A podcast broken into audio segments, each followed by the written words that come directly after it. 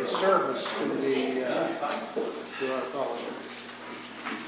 All right, uh, we're going to uh, try to develop just a little uh, contact list. So in case uh, down the road if we want to get the group together, or if we want to uh, send out a prayer request or, or whatever, uh, we need like to know how to contact you. So I've got a sheet going around here uh, to fill in your name, email address, and uh, phone number. Just give me your best. I don't need all five emails where you get uh, just just one that would be the best email to get uh, email from this group. And I promise you, you won't get any ads for uh, lawn care services or whatever. Uh, this is uh, totally for, for our use here. And uh, same thing on phone number. If you use your cell phone all the time and hardly ever pick up the home number, then let's let's have your cell phone number, I guess. Okay. All right.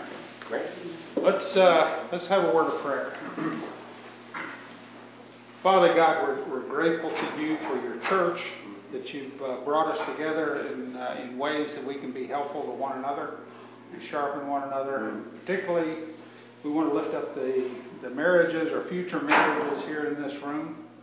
Uh, Lord, we know that you love to work in families, and, uh, and Lord, we want to build strong families, and we care for, for all the people here in this class and all the others that are coming.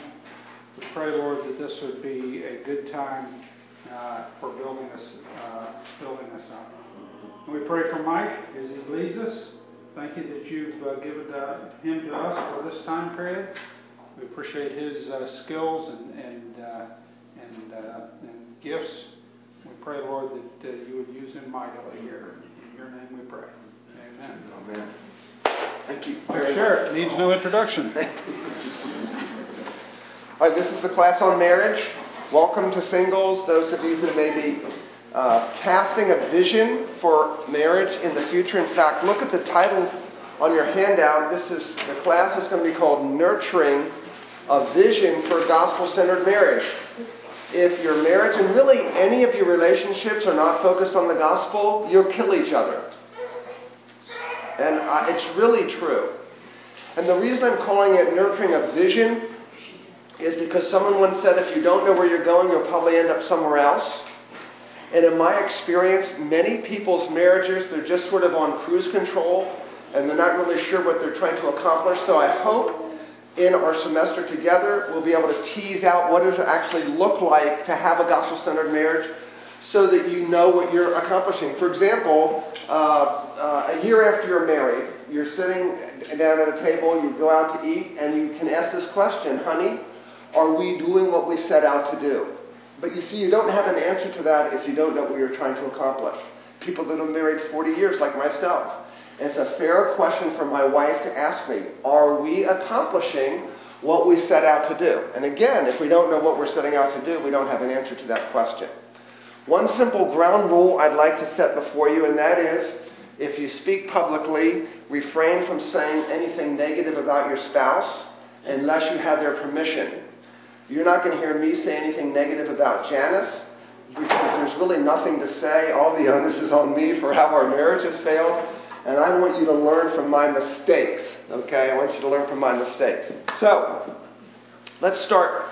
Point number one I don't want to go to a class on marriage.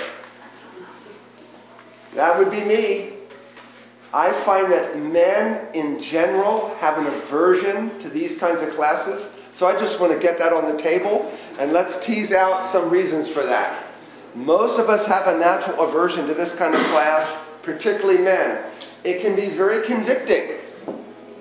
Or you might end up envying somebody else's relationship who looks really good to you.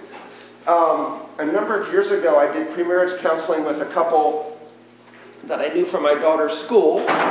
And nice young couple. Uh, he's a doctor, went to UVA med school. She's a nurse. And after the wedding, after the rehearsal, the mother of the groom came up to my wife and said, "Oh, they're really appreciative of the premarriage counseling that Mike gave them, et cetera, et cetera." And she said, "You must have a wonderful marriage." And my wife went, "Hey." so She wasn't saying we didn't, but she was kind of acknowledging, you know, unless you know the inside of the relationship, looks can be deceiving. So Janice and I have this thing we have going on now where we go, hey, hey. um, classes on this confront you with the fact that you might need to change. Some of us don't want to change, or we may not know how to change. And so is your marriage a stale pond, you know, a body of water that's just stagnant, stale? As the temperatures heat up, it's going to get all kinds of nasty stuff going on. Or is your marriage more like a river? The water's moving, there's excitement, there's trout to be fished out of it. It doesn't have to be a stale pond. God doesn't want that. And there is sufficient grace for all of us to have marriages that are more like lovely, gushing rivers. Another reason why I have an aversion to this, my spouse will hold me accountable to what I'm learning in this class, which actually is a good thing, but we have this aversion in our hearts to accountability. Um, who was it that was it Rock that prayed in this prayer? Somebody at our prayer time this morning, as iron sharpens iron, so one person sharpens another. Is that what you pray in your prayer? That we have the opportunity to sharpen each other. But a lot of times we don't like sharpening because it ouch you're, you're cutting off some of the rough edges, and, and we don't like that. But we need it. Uh, another reason we don't like it is we, we uh, this may require me to become more vulnerable than I'm comfortable being. We have an aversion to being vulnerable. We don't like being exposed. When I was in seminary, there's a, a gentleman I knew who was pastoring the church I attended, and he said, Mike, one of the best things you can do for your life and your ministry is go across the street to CCEF. Do y'all know what I mean by CCEF? Christian Counseling Educational Foundation, the, the, the, counseling arm where it used to be at Westminster Seminary. He said, You need to go over there and just see a counselor for about eight weeks to work on your marriage. He wasn't saying I had a bad marriage, but he was saying, This is a really good investment of money. Just go work on your marriage. Did I do that? No. Why? Probably some of the reasons I'm saying here. Might be require me to be vulnerable. Might have to confront things in myself I didn't want to confront. And uh, the last point here men, res- I find in my experience that men typically resist taking the lead, specifically servant leadership. So think of popular television for a second. Is Archie Bunker a good leader in his marriage? You all know what I mean by Archie Bunker. Maybe the younger people don't. Sitcom from the 70s. He was just a first class jerk. And he treated his wife with contempt. That's not leadership. And remember the Family Ties, the TV show Family Ties, that would be a sitcom more in the 80s. That brought on a genre of husband in the media who was a weakling. He was, he was just mammy. You know, you know Family Ties? Remember the show? Anybody know? Somebody bail me? Okay. Uh-huh. Remember? The, hu- the, the husbands are just, they're just weak. They're mamby-pamby. So those are extremes of bad leadership. God calls men to servant leadership. And you think about when Eve was being tempted, where was Adam? Why didn't he step in and say, Serpent, you shut up, leave my wife alone? There was an abdication of, of leadership there. And I think since the fall, we've, we've got these extremes of bad leadership not doing anything, being overbearing, and of course, we see in Jesus the beautiful model of servant leadership. Okay, I don't want to go to a class on marriage. trying to disarm everybody. All of the above supplies evidence, as if we needed any, that doing marriage well is very challenging. Just doing it well. It's not challenging doing it poorly. Are there tons of marriages out there worthy of invitation? How many of you would you say your mom and dad modeled reasonably well a godly marriage? How many of you would say you had that? Wonderful. Good. That's more hands than I would have expected. You don't know how blessed you are to have that. Because we're bound to repeat the mistakes we saw in our parents' marriages. For example, you know, both, both my parents are with the Lord now, so I say this with respect. I didn't see modeled in my mom and dad's relationship good conflict resolution. So guess what we had in the first X number of years of our marriage? Poor conflict resolution. Now, that's on me. It's not my parents' fault, but I didn't see it modeled. And it's very helpful to see it well modeled. Marriage done shooting from the hip is easy. That would have been my style. Let's just shoot from the hip when it comes to marriage. Let's shoot from the hip when it comes to parenting. Jan said, Can we read a book on parenting? Let's read a book on marriage. And I'm like, Nah, we just sort of shoot from the hip.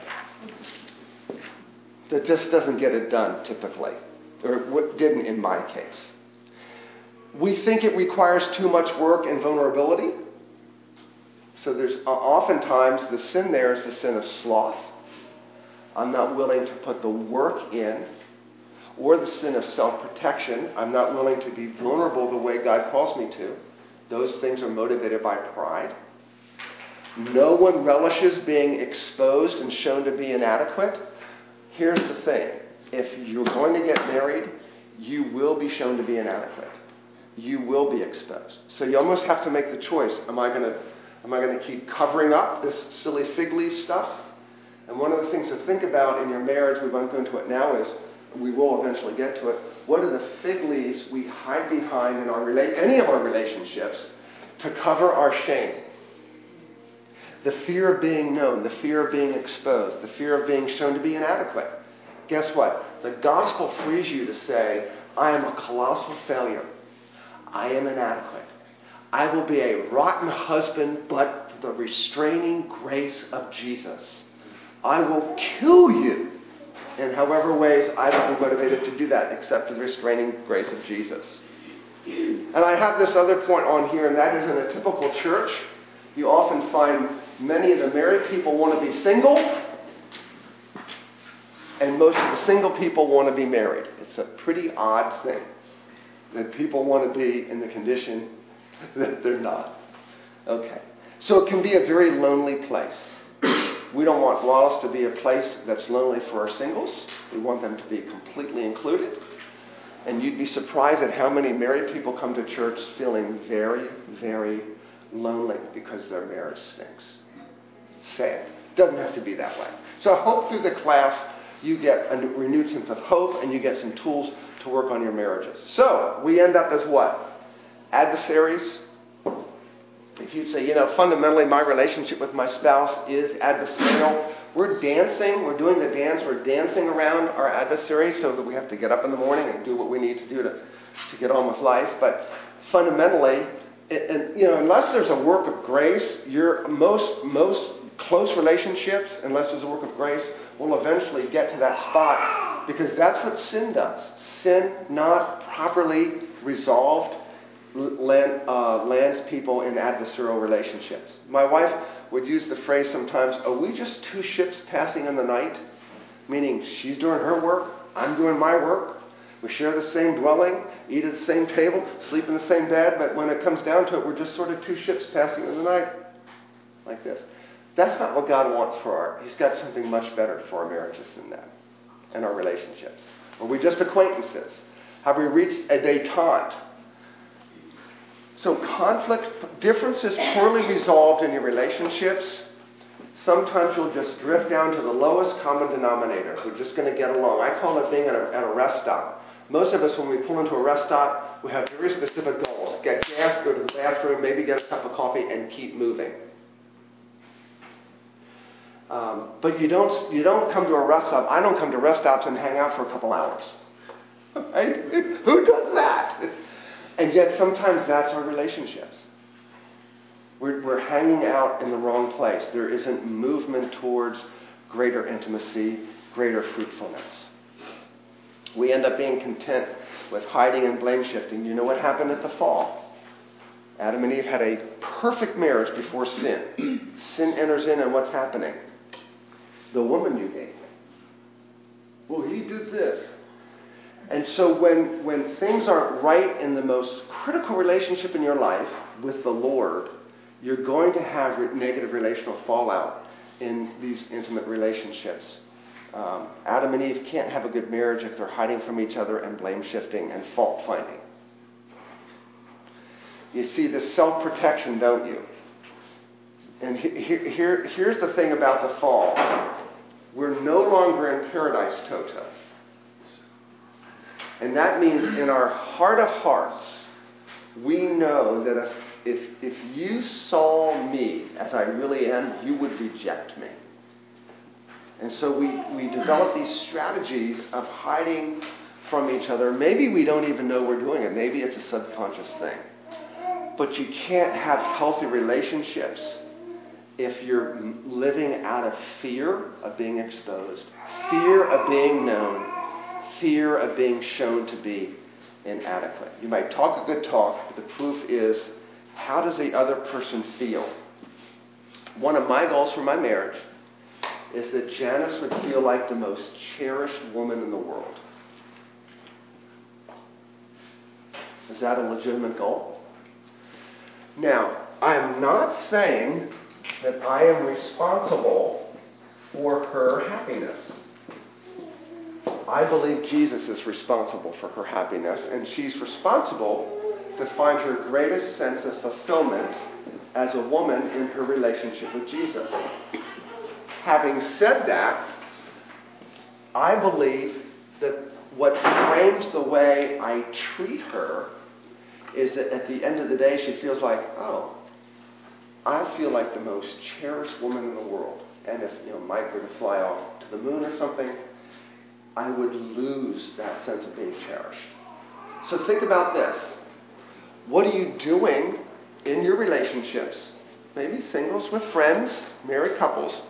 What are you doing in your relationships that make the other person feel cherished? One of the things I tell young couples when I'm doing premarriage counseling is make a point to pray with and for each other every day. So, what, what happens if you're doing that? So, now I'm going to give you a chance to speak. What does that create? Praying with each other, for each other, out loud. What, what does that sort of create? What does that do? Eileen? Intimacy. Intimacy. Okay? You want to, you want to elaborate at all on that? There's something really special about praying for your beloved. Yeah. And what happens is that it, it goes right to the Lord. I mean, the Lord enters. It's a, an anointed time. Yeah. And it gives you this marvelous sense of being held and protected by, by Jesus. Good. And Stan's praying his heart for you, you know what his heart for you is. That's pretty intimate, isn't it? What else does praying for each other do or create?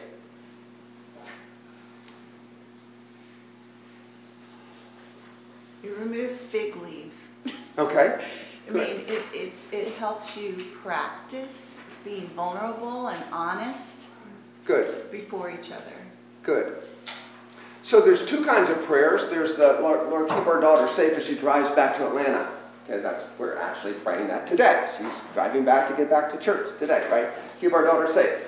That doesn't require a lot of vulnerability on our parts, does it? But Lord, help me with my fears. Help me battle this besetting sin. Help me with this. Oh my goodness, I've just exposed myself. And guess what? She probably sees that stuff anyway. She, she knows me probably better than myself.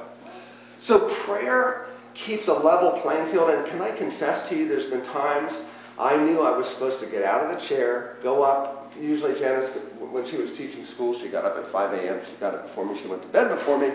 So our routine was I go up, lay down next to her. The dog was with us. We prayed, and I went back down and finished my evening. She'd always say, "Have a good night." now that she's retired, we spend much more time together. Anyway, but I can I confess to you, there's times when we weren't right here emotionally, and I'd let her go up and I wouldn't pray. I'd just sit there and keep watching the sports on the TV, knowing I was sinning. But what was keeping me from doing that? There was just some, something wasn't right between us, and it sort of felt like a phony. Well, I should have busted through that barrier and asked Jesus for grace. And if there was something right between us, then we need to settle that so then we can pray together. Peter warns men if you don't live with your wives in an understanding way, your prayers will be hindered. Can't tell you how many times I've left home to go out and save the world as a minister, and I knew things weren't right with Janice, and that verse has come to my mind by the Holy Spirit. You know, your prayers for your ministry are going to be hindered because the most fundamental relationship in your life isn't right. Don't you love the way God makes things be in His economy? Why does He want some minister out there helping other people with their marriage when His stinks? God doesn't want it that. I, I just love that about the Lord. So, um, pray for each other, and we're down here to, again, does that make sense? My goal is that, and one of, what's one of the ways I can make Janice feel cherished? The way I pray for her. And guess what? After 25 years of doing this, is it pretty much the same prayer? Yeah. Is that okay? Yeah.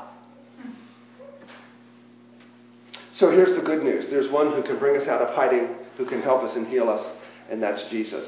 So there's nothing like marriage to show you how desperate you are for Jesus or any close relationships.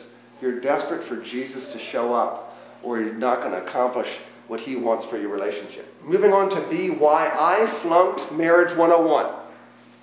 Summary Too much pride, too little humility. That's why I flunked Marriage 101. Too much pride, too little humility. Pride. I think everything's fine. We don't need counseling. I'm self assured. I know how to pull this off. My wife will come to see the light eventually. That's how pride thinks. Humility thinks this way. Of course, we could use work on ways to grow our relationship. Course, we could. Whoever arrived at that place of having a perfect marriage. Pride says, I don't need to change. Humility says, I need to change more than my spouse. So sooner or later, you're going to have your first fight. Here's what our first fight was about. When do you do the dishes? So I was raised in a home with my mom was a tomboy. She raised three boys. When we finished dinner, she said, Go outside, enjoy the daylight, go play sports. So we'd go across the street and play softball. We'll do the dishes later. That's how I was raised. It's not a right or a wrong thing, it's just how I was raised. Janice was raised where no one goes anywhere till the last crumb is off the table. That's how she was raised. Kind of the complete opposite. So we're sitting down at our little apartment at UVA, Married Student Housing. We finished dinner. I've met this guy. We're going to go out and play frisbee golf in the, in the Married Student Complex, shooting our frisbees at the dumpsters. And Janice is like, I'm like, as soon as dinner's done, I'm out the door. No, wait. We have to do the dishes. So that's our big fight. When do you do the dishes?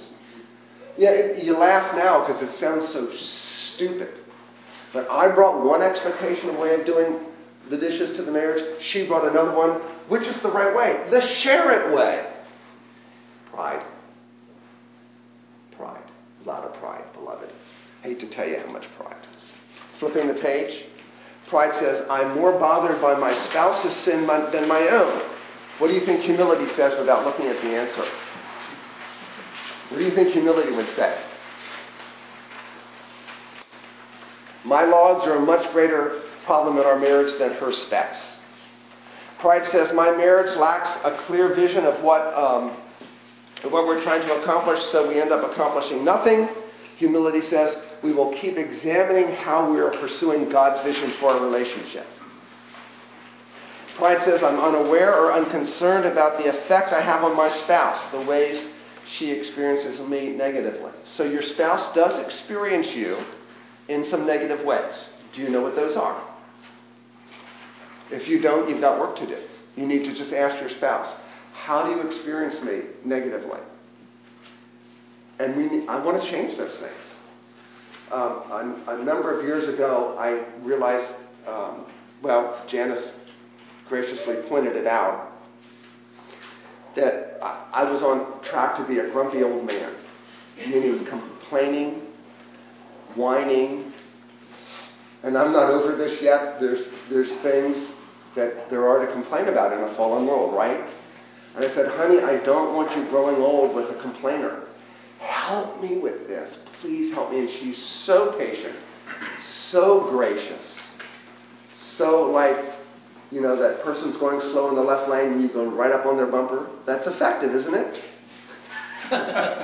and she'll just graciously say, honey, I don't think that's going to make the person go any faster.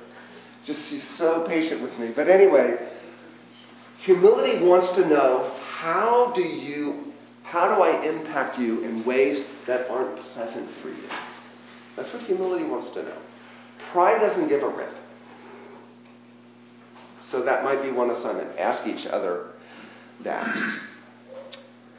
Um, number six, pride. I'm not self consciously battling my innate self centeredness.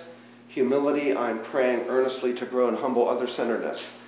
Back in the uh, back in the 90s, I was addicted to pickup basketball. I was working in Charlottesville, and four days a week I would go up to uh, basketball rec center at UVA and play pickup basketball. The only reason I didn't do it five days a week is we had staff meeting on Wednesdays, or I'd have been there five days a week. I was addicted. And at that point, if, if you said to me, I'm going to take basketball out of your life, I said, well, then I'm going to die. So this is week in and week out, right? Jan's home raising the kids. I'm at work, scooting over to do my pickup basketball. Years and years of this. So one day she says, Could I have this Friday to go have lunch with my friends? And that meant me giving up Friday playing basketball at my lunchtime. Didn't want to do it. Utter, unadulterated selfishness. How could I not want to give up one day of basketball to serve my wife who's home raising our kids and all this? Can you, can you believe that? Just, it's hard to believe saying it, it's true. Seven, pride. I don't like conflict, so I will avoid resolving it or smother the other person. Humility says conflict is inevitable, so let's resolve it for our health and growth. Eight, pride. Criticism is threatening. I'm insecure, so I'll leave no space for it. Humility, anything is worth helping me become more like Jesus. A number of years ago, I remember we were walking in our neighborhood and, and we were probably disagreeing about something.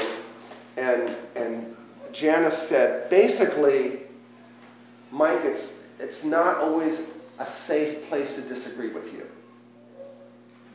And so, what was she exposing? The need in me to be what? To be right. Just this need to be right. And so, what's underneath that? And insecurity. That if I'm wrong, then my world falls apart. So that was a wake up call. And are you with your spouse or your close relationships, your roommates in college and whatnot, are you creating a space where it's safe to be disagreed with? Okay?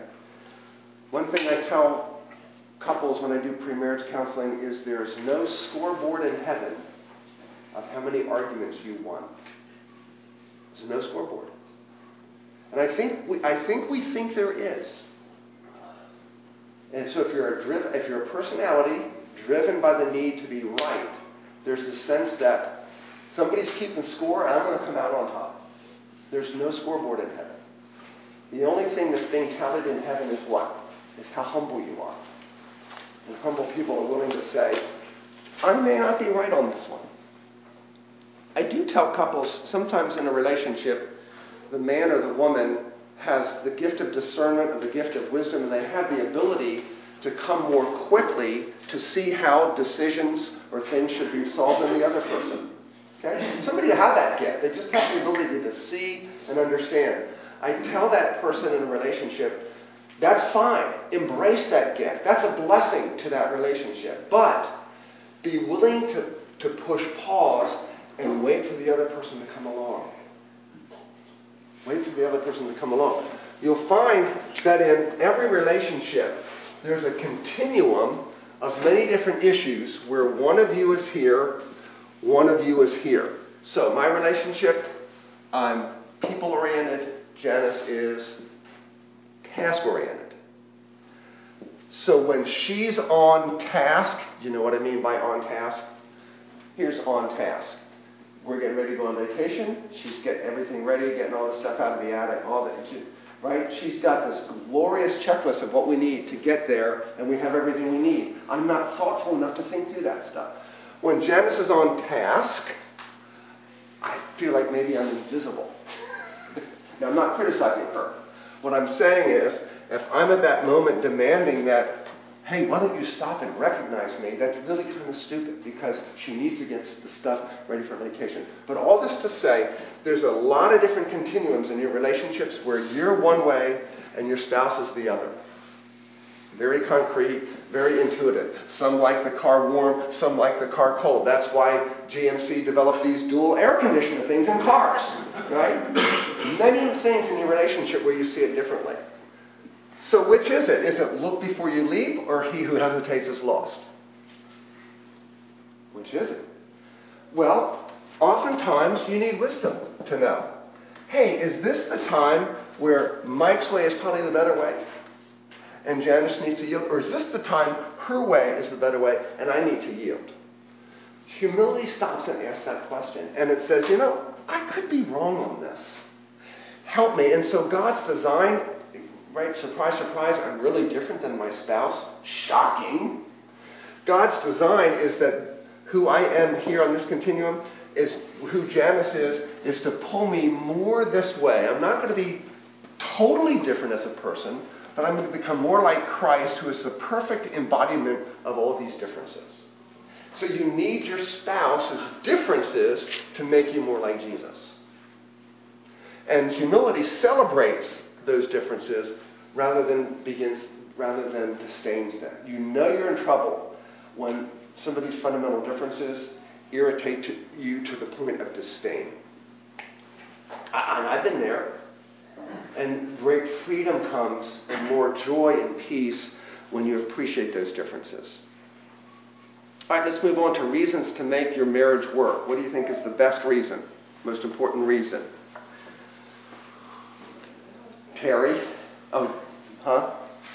Uh, Because it's the right thing to do before God. Yeah. him. The glory of God. Incidentally, do we have enough handouts? It's 10 o'clock. Good. Do we have enough handouts? Good, because I have a blank over here if we need to make more. Okay. Um, the best reason to work on your marriage is the glory of God. Your unity, just as Jesus prays in John 17, he prays that we are one because he and the Father are one. Your unity in your marriage mirrors something of the unity of the Godhead. So the reason I hope you're in the class is there's so much at stake. God being glorified in the way we do relationship. Your sacrificial love for each other reveals the love of Jesus for his church. It's exactly what Paul says is the way men are to love their wives to reveal the way Jesus loves his church. So I don't, I don't have the option not to do that. It's my privilege and responsibility to bring glory to Jesus. To show in the way that I love my wife sacrificially shows the way he loves his people sacrificially. So is God more glorified by you working on the hard things in faith than you running from your problems? Your marriage is ultimately not about your happiness, it's about the glory of God. And I say this because I run into a lot of detente, detente marriages. The people are just stuck. They're just stuck. And they're not going to work on their marriages. And I, you know, I just, it's not acceptable before the Lord because His glory is at stake. That's the best reason to work on your marriage. The power of Jesus. By bailing on striving for intimacy, are you saying Jesus does not have the power to raise your marriage from the dead? He does. He has the power to raise your marriage from the dead. Or being, are we therefore being silent about the glory of Christ's self dying sacrifice if we're not willing to strive, work hard, take the risk towards intimacy? And then the wisdom of your decision making. You are, if you're married, you're probably making major critical decisions about your life. And the only posture in which to make good ones is in spiritual health. You know you're healthy spiritually when you want most of the glory of God in everything you do. You want to obey Jesus more than anything else. You put others ahead of yourself. And you're suspect of your own motives, but you savor his loving grace. So if, if I realize I'm fundamentally relating to my wife out of my own selfishness, it's not a place of spiritual health. Spiritual health is fighting that urge, knowing I need to resist that urge. Lord, help me with that. Honey, help me with my doubt on my selfishness. And then you can make major decisions with the wisdom and the um, posture God wants you to. Fourth, you forfeit God's blessings. If you're consciously resisting His revealed will, which is having a marriage that mirrors the intimacy God has with us, you may be forfeiting His blessings. Fifth, if you have children. So this really hit me as my daughter was getting older. I don't know why it didn't apply to my sons, but to, I don't know, dads, like with their daughters, it's like it's more important that my daughter had be married to the you know the perfect man than my son's the perfect woman. I don't know. I'm just is that true for? Uh, yeah. Okay. You guys get. It. So what is Laura, as she's growing up with Janice and me, what am I modeling? I, I'm modeling what Christian husbanding is like, for better or for worse. And as I pray for my daughter over the years, Lord, bring her a man that's just, you know, a gospel loving, servant hearted man. Feel like as I pray that prayer, the next thing out of my mouth is what? Lord, you need to make me that towards Janice. So Laura sees what that looks like, what how it's modeled. So I can't pray for my daughter's future spouse without having the integrity of saying, change me to be that person. And say, Laura, you, I, want, I, real, I honestly pray God will give her a far more godly person than myself. I honestly pray that because it's the truth. It is the truth. So you're modeling for your children. There's a lot at stake. And then uh, let me just close with some diagnostic questions that might help your marriage. So I'm doing all the talking today. I won't necessarily do all the talking, but I just want to set the table today. Okay, what do you want in your marriage, and are you willing to admit you may want the wrong thing? What, what do you think most people intuitively want? They want to be, they get married to be happy. That's not the right goal. You should get married because you want to get sanctified. Basically, marriage is all about managing sin. You manage sin well, you'll have a good marriage. Don't manage sin well, you'll kill each other. Marriage ultimately is about happiness. If if you are managing sin well and you're most serious about sanctification, happiness will be one of those byproducts. Not all the time. Sometimes it's sorrowful to be confronted with your own sin or the sin of your spouse. It can be sorrowful. But having happiness as my goal is like saying, I want to run my car on water. It's much cheaper than gasoline. Guess what? My car was not built to run on water. It was built to run on gasoline. Marriages were, were relationships are not built to run on what? They were not built to run on sin. Pride and sin hurt relationships. And there's when you put two sinners under one roof, you're going to get a lot of sin exposed.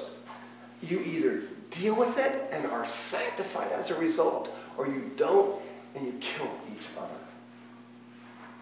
And so, man, so it's I, I do tell my daughter, and she has an extremely high standard, and I'm very grateful. I say the worst place in the world to live is in a bad marriage. It's the worst place in the world to live. I know it's hard for single people to. If you're single and you really, really, really badly want to be married, it's hard to believe that. But believe me, it's the worst place in the world to live. Is in a bad marriage. And the thing is, it doesn't have to be that way. So why do people want out of their marriage? Because they're unhappy. Why do people want into marriage? Because they want to be happy. However that image is developed. So now we see how important our expectations. Those seeking happiness likely won't find it. Those seeking sanctification will. Second question um, Do you want what God has designed for your marriage? What do you believe that looks like? What's your vision for the relationship? One of the things that gives me heartburn is when, when my daughter comes home for the holidays and she and Janice sit down and watch the Hallmark Christmas movies. Do you know what I mean? They're formulaic, but they give an unbiblical picture of love. I'm just, I'm just really concerned because I want to stand up and go, Laura, that's not what you're looking for. This isn't the way it works. Marriage is about managing sin. How well do you manage sin? And just, just, are there any, any, any um, pictures in popular culture that do this well, that show us this? I don't think so. But I don't think so. And again, as soon as I say that for my daughter, guns are pointing back to me. How well are you doing this? Thirdly, what blind spots might you have to seeing the vision for a biblical marriage clearly? Um, why do you think people can't love each other? That's something to think about. What are you regularly repenting of to keep grace in your marriage? You know, grace is this one commodity that always flows downhill and only goes to the needy. Grace grows to the broken, not the self sufficient. Grace goes to those who, who know they're blind, not those who think they see. So, therefore, repenting is the thing that starts pumping the well of grace into a marriage. And you can have a lot of fun in, in intimate relationships where there's grace. It is awful to be in intimate relationships where there's not grace. Just awful. And, and you know that. I'm not telling you anything you don't want to know. So, who should be the lead repenter in my marriage? The pace setter. Who should be the lead repenter? I should. I should. So, look, I'll go out on a limb. No, I don't think I want to go out on this limb. you should have the freedom to ask my wife, is Mike the lead repenter in your relationship? Yeah, I mean, you, look, I'm, you can ask her, and um, she may say no, in which case you need to report back to me that I'm falling down there. Pace setter, repenter. And what's the beautiful thing? If you have a leader in a relationship who's the lead repenter, where do you think the other person wants to follow? They're willing to follow that. But if, husbands aren't lead repenters, we're not repenting of our uh, selfishness and pride and our need to be right or need to be in control or whatever it is, if we're not repenting of that, it has a way of just gumming up the relationship. Repentance brings freedom, it brings grace. Freedom. My, my wife needs to have an implicit freedom when she wakes up in the morning to know if she's not perfect, my life doesn't fall apart. She doesn't need that burden. You've probably heard me use this illustration before, but you all know the, the song by the Righteous Brothers, Soul Inspiration. It's got a ref, the refrain in it Honey, baby, you're my reason for laughing, for crying, for living, for dying. What am I without you? You're my reason for laughing, for crying, for living, for dying. What am I without you? Righteous Brothers, 1960s, five minutes. So I'm driving around the DFW area when I was pastoring there, and I mm-hmm. always listened to the oldie station, of course.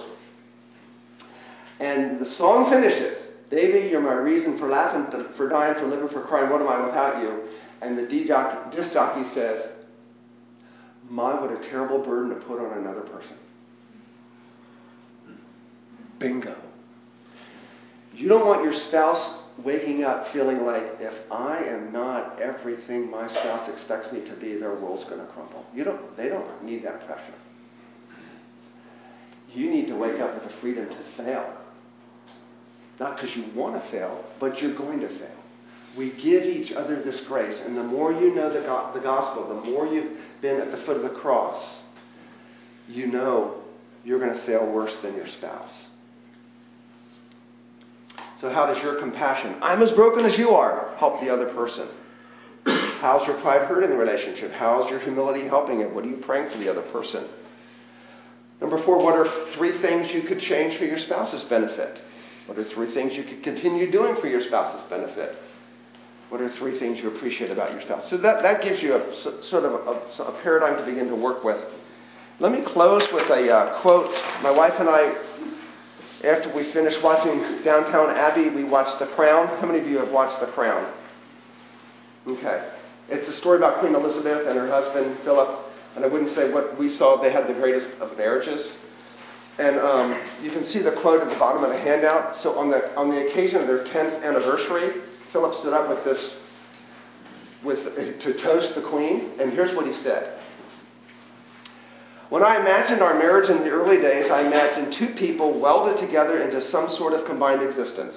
Ten years has taught me the secret of a successful marriage is actually to have different interests, not entirely different.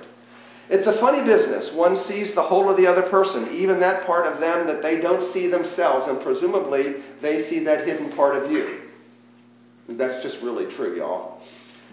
One ends up not knowing, excuse me, one ends up knowing more about one's partner than they know about themselves. And it can be pretty tough to keep quiet about it. So you have to come to an accommodation or arrangement, a deal, if you like to take the rough with the smooth. The extraordinary thing is, down there in the rough, in the long reeds of difficulty and pain, that is where you find the treasure. Now, I don't know. Uh, was the Crown BBC or something, or Masterpiece or something. I don't know. But the writer, I don't even know if, the, if Philip said that. But that's very astute, a very astute observation on there. So don't despise the weeds. It's down there in the pain that you find the treasure. And we're going to unpack why as we move through the class. Let me pray for you all. Thank you, Lord, for your beloved people that have um, come this morning. I'm so grateful for them.